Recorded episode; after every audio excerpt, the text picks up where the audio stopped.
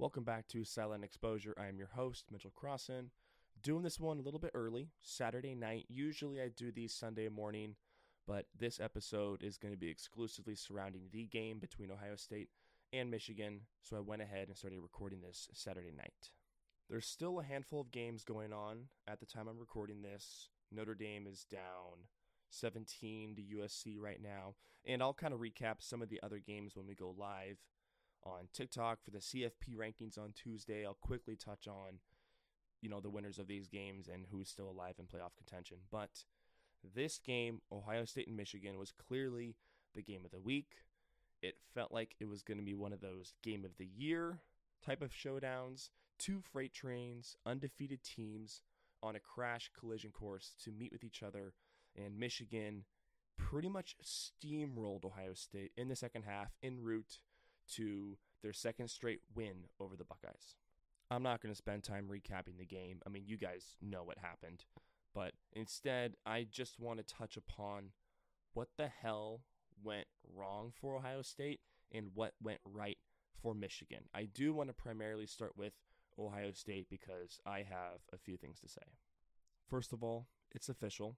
There has been a changing of the guard, and there is now a new king in the Big Ten and that is the Michigan Wolverines. Even though I am an Ohio State fan, some people may say I'm biased. I really didn't think this was the case last year in Ann Arbor because it's a one off, right? And especially considering how dominant Ohio State has been. So, for instance, in 2011, when Michigan won, now I know that was special circumstances with how bad and Ohio State was a six and seven team, the whole fallout with Jim Tressel, whatever.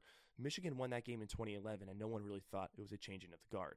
Not that it was a similar vibe last year, but Ohio State had won every game from 2012 through 2019. Obviously, 2020 they didn't play; that was canceled. 2021 comes around, Michigan wins, and it was, well, this could be a changing of the guard, but we don't know yet. It's also possible it could just be a one off. Well, it's not just a one off because Michigan won again, and it's going to be at the big house next year. Ohio State's going to be breaking in a new QB next year, assuming CJ leaves for the draft, which he will. JJ McCarthy is going to be back from Michigan. I mean, I don't want to get ahead of myself and look ahead, but Michigan could easily turn this into a three game win streak. But to get back to the point I was making, this is two dominant double digit wins in a row for the Wolverines over the Buckeyes. And it's going to turn into consecutive Big Ten championships when Michigan rolls into Indy and destroys. I think it's Purdue. I think it was confirmed today that Purdue will be representing the awful Big Ten West in the Big Ten championship. And you can't convince me otherwise that Ohio State is still the king. That's not true. It, Michigan beat them twice in a row in dominant fashion and is going to win the Big Ten twice in a row. There's nothing else you could see to go, mm, I'm not quite there yet. No, Michigan is the new king in the Big Ten. Okay, so I mentioned I wanted to start with Ohio State, and I started talking about how Michigan's the new king. To get into Ohio State, this this Ohio State team, they had the revenge factor. They had all the momentum in the world. It felt like everything was aligned not to just win. I mean, this was a good Michigan team, is a good Michigan team, clearly, but to at least be competitive, to at least have maybe a one score game, last second field goal, touchdown away. I mean, not to lose by 22 points, and they allowed Michigan to drop not only 28 in the second half, but 21 points came in the fourth quarter. And Ohio State was held to three points in the second half. They were outscored 28 to 3 after halftime. That is ridiculous. Michigan completely ran away with this thing. And here's the deal with Ryan Day, and I mentioned that earlier. Ryan Day, 2019, his first season as head coach for the Buckeyes. They go to the big house, undefeated, and stomp Michigan. 2020, the game didn't play. Michigan had a COVID breakout. The game was canceled. And we all know what happened last year, 2021, and what happened today, 2022. So what do we know? Ryan Day is 1 and 2 in the series. The one game came in 2019, his first official year as head coach, and he had guys by the name of Jordan Fuller, Jeff Okudah, J.K. Dobbins, Chase Young. And I wasn't quite on this train yet, but you can see where the point that I'm getting to is that these were Urban Meyer's guys. And this goes back to the comment that Jim Harbaugh made after defeating Ohio State last year, 2021, when he said something along the lines of some people are on third some people are on third base and they think they hit a triple or whatever. Pretty much saying that Ryan Day was just handed that program.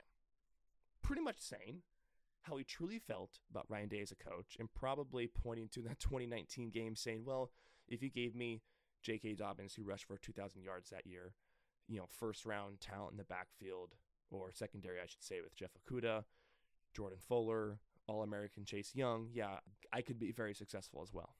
So honestly, this feels like the ceiling for Ryan Day.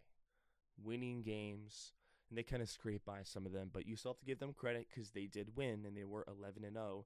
They beat Notre Dame, which Notre Dame isn't a great team, but they're an okay team. They're ranked and they've improved, but they're below Michigan. They're below their Big Ten championships. Right now, what you saw earlier today versus Michigan, that feels like the ceiling for this Ryan Day at Ohio State. Now, if you look at just talent on the roster, top to bottom, since Urban Meyer left, Ryan Day has actually done a very good job keeping top tier talent here. And you could even say, in some regard, that some positions have been recruited better than when Urban was here. So the talent isn't question isn't questioned at all. Ohio State, top to bottom, has more talent than Michigan. But when it comes to the coaching, I don't know what's going on with Ryan Day. The play calling, he is still calling plays. I think he has to give that up. There were a couple fourth downs today where he chose to punt instead of going for it, chose to kick field goals. Not that it would have mattered too much, but you could visibly see the frustration on the players' faces, on CJ Stroud's faces. And I was wondering that myself. There was a drive in the second half when Ohio State's defense got a stop. They got a punt from Michigan, really good field position, fair catch at like the Michigan 49 yard line. And then one play, you know, they pick up 25 yards, but it was called back for, I think, a holding penalty. And then a really stupid, boneheaded play where Gee Scott had like a taunting or some sort of unsportsmanlike penalty. So that was, you know, the holding and the unsportsmanlike 25 yards backed him up. It was then first and 35. And Ohio State ran three plays and got back to like fourth and five. And it honestly looked pretty easy when they ran those three plays. So fourth and five, you're damn near back in Michigan territory, or maybe you are back in Michigan territory at that point. And you're down, and Ryan Day decides to punt. It was just a really questionable call. I don't know how you could punt in that situation. You can see CJ was pretty much almost forcing the punt team off the field, but again, it's not his call. But there are situations like that throughout the game that really makes me question Ryan Day, his decision making, and his play calling. Now, it's not all on him. Jim Knowles, the brand new defensive coordinator, is being paid pretty much $2 million a year. Defense did not look great, and especially the corners, the secondary.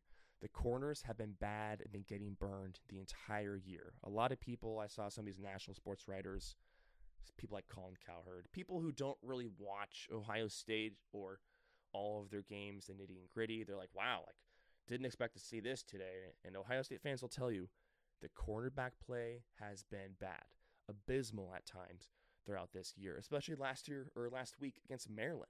I mean, they were getting burned and they got burned today. I didn't think JJ McCarthy would beat them the way he did. He went 12 of 24 for 263 and three touchdowns through the air. A lot of that came just in those big play spurts but I did not think he was going to go for those bombs. Now, his receivers are wide open. Some of it was a scheme thing, some of it was a coverage breakdown. But Jim Knowles is being paid $2 million a year, and it felt like Ohio State defensively didn't really make too many adjustments in the second half. Now, in the first half, Michigan was killing them on those pass plays, but they couldn't run the ball. In the second half, Michigan's great O line started to get the push, started to open up holes.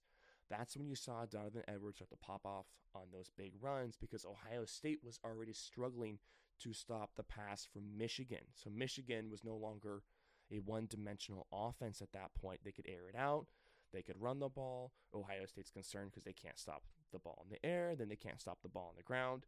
And that's when you see those 21 points from Michigan come crashing in the fourth quarter.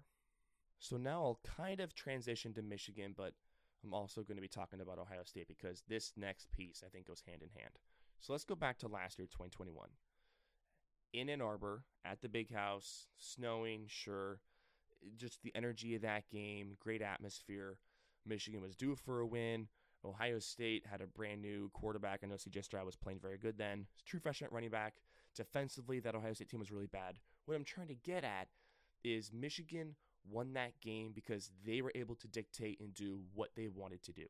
Michigan wants to win by running the ball, controlling the line of scrimmage, using their offensive line and defense. So Michigan won the game last year doing what they wanted to do, controlling the line of scrimmage, running the ball, and defensively they didn't allow Ohio State to hit too many big plays over the top or really at all. I mean, I know they had some nice balls last year, but nothing to spark that avalanche of points that we've grown accustomed to seeing Ohio State do. So if you're Ohio State, and this is exactly what Ryan Day did, you recognize what your opponent beat you with. You know, okay, defensively, I have a problem. Let me go out, get a really good defensive coordinator. He's going to come in, revamp the defense. It's going to be better. We also know that we can't run the ball and pick up a first down on third and two. We're going to bring in a new O line coach. We're going to keep our running backs coach, but we are going to make changes to adjust for what needs to be fixed. This year, Michigan didn't beat Ohio State with their own game. They beat Ohio State with Ohio State's game. They were hitting them with the av- avalanche of points. They were hitting them with the big time plays, especially through the air. That is what I'm concerned about as an Ohio State fan is I'm looking at this game and I'm going, I, I don't know like what Ohio State needs to do to fix this without this swing in the rivalry getting out getting out of even more control. Because last year you can point to the defense. The defense could not get off the field in the second half. The defense could not stop the run, fix the defense. You could also point to the fact that we could not pick up a first down on the ground. There were things that you could point at and say, it sucks that it didn't work, but we have to fix those things. This game, this year, I mean, clearly the secondary play was bad for Ohio State. But like offensively, they were moving the ball, but they were shooting themselves in the foot. CJ had a pretty good game. I know people think he had a worse game than he did. Yeah, he had some missed passes. He had a couple turnovers, but those were way late in the game when he was trying to be superhero and do everything. But like offensively, it felt like they were fine. They just ended up shooting themselves in the foot. Penalties killed their drives. I mean, I'll give Michigan defense credit again. They played with a couple too high. They didn't want Ohio State to get rolling too much. But I just look at this and I go, this feels like more of a internal inside of the program thing that Ohio State has to work out. And to be honest, I thought that they worked out any sort of the toughness conversation, the we weren't ready for Michigan conversation, we overlooked them conversation from last year because the whole conversation has been Michigan, Michigan, Michigan. We want revenge. It's been too long. It felt like this team was ready. It felt like they'd been scarred from last year. They said they'd been scarred, and they've been scarred again. And I don't know what to point at and say that needs to be fixed. Fix that, and we can swing this thing around again. I really don't know what it is. Okay, a quick full transition to Michigan here before we sign off. I don't want to sit here and say it's Michigan's year. It doesn't feel like it's anybody's year. There's no super team, right? 2019 LSU, it felt like it was their year. 2020 Alabama, it felt like it was their year. Last year, 2021 Georgia, even though they lost to Alabama in the SEC championship game with how good their defense was, it still kind of felt like their year. There's no team like that this year. Now I know Georgia is 12 and 0. They beat Tennessee. They've looked really good at times. They've also looked beatable. They don't look invincible. It's been kind of hard to get a read on Georgia because they're just kind of in cruise control. They play Georgia Tech today, whatever. I, I mean, they've locked up a spot in the SEC championship game, and then they're going to play LSU. And by the time that I'm dropping this pod or recording, I should say, Texas A&M is beating LSU 38-23 with 141 left in the fourth. LSU's not going to beat Georgia, right? So Georgia's good, but they're not invincible. Now Georgia did punch Michigan in the mouth last year. This Michigan team thinks they're better than the team last year, and that's without Aidan Hutchinson or Ojabo. JJ McCarthy, I think, grew up a little bit in this game. He had some receivers that were wide open, but he didn't miss them. He hit them in stride. He looks pretty good. I mean, he's a five star. He's a sophomore. You knew that a game like this was coming. I just didn't think it would happen against Ohio State. I didn't think he was going to throw for three touchdowns, and he proved me wrong. My point is, who's the real threat to Michigan? Like, who's going to stop Michigan from winning the national championship? Georgia, I guess, but Georgia hasn't looked great. I mean, we'll see how they play against LSU, but that's not going to tell us much once LSU loses this game. And this game's pretty much over. 17 seconds left. LSU's down 15 to a bad A&M team. So the SEC championship isn't really going to tell us too much. The Big Ten championship isn't going to give us anything. Purdue is a four-loss team. Michigan's probably going to roll Purdue. And credit to TCU, they won today. I imagine they'll probably get into the playoff, assuming they do win the Big 12. And then that fourth spot, what a mess. I don't know. Clemson lost today. USC is up 10 right now on Notre Dame with 737 left. I'm going to assume USC closes that out, but it's college football. You can't assume anything, so I'll have to circle back on that tomorrow, Tuesday, if USC does not win. But man, I don't know who's a real threat to Michigan other than Georgia. I think you could throw in USC and Caleb Williams because of how electric Caleb is.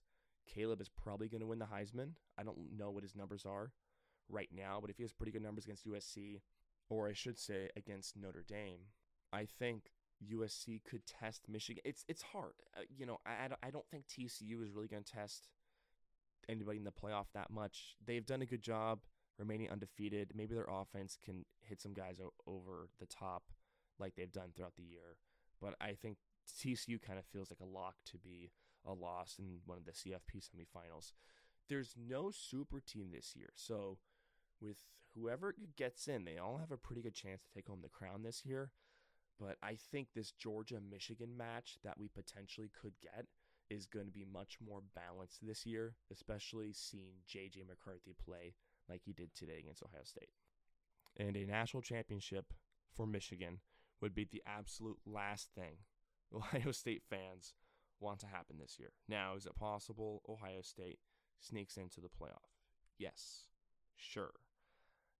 I guess you could say two loss Alabama is somehow still alive. Clemson is officially officially out after suffering their second loss today to South Carolina.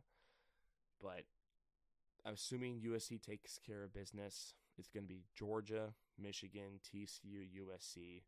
If no one loses, those are your four teams that are in. If USC does lose, oh man, you know, we're going to assume that LSU does lose another game, which they're losing to A&M right now, like we said, so they're done, three losses. Ohio State and Alabama and I guess the Pac-12 champ could all be battling for that that spot. I don't think the Pac-12 champ is going to get in because if USC does lose, all Pac-12 teams have two losses, and the Pac-12 has kind of been looked over already. So there's a path for Ohio State to get in. If they get in, would they play well? I have no idea. Would they want a rematch against Michigan? I'm sure they would. Would I be at all confident thinking Ohio State can handle that? Not at all. Okay, that is going to be it for this episode of SE. Thanks for listening. Felt like I was kind of all over the place on this one. Trying to wrap my head around the game. It's still just, it's shocking. It's surprising to see how this played out. Ohio State had the revenge factor.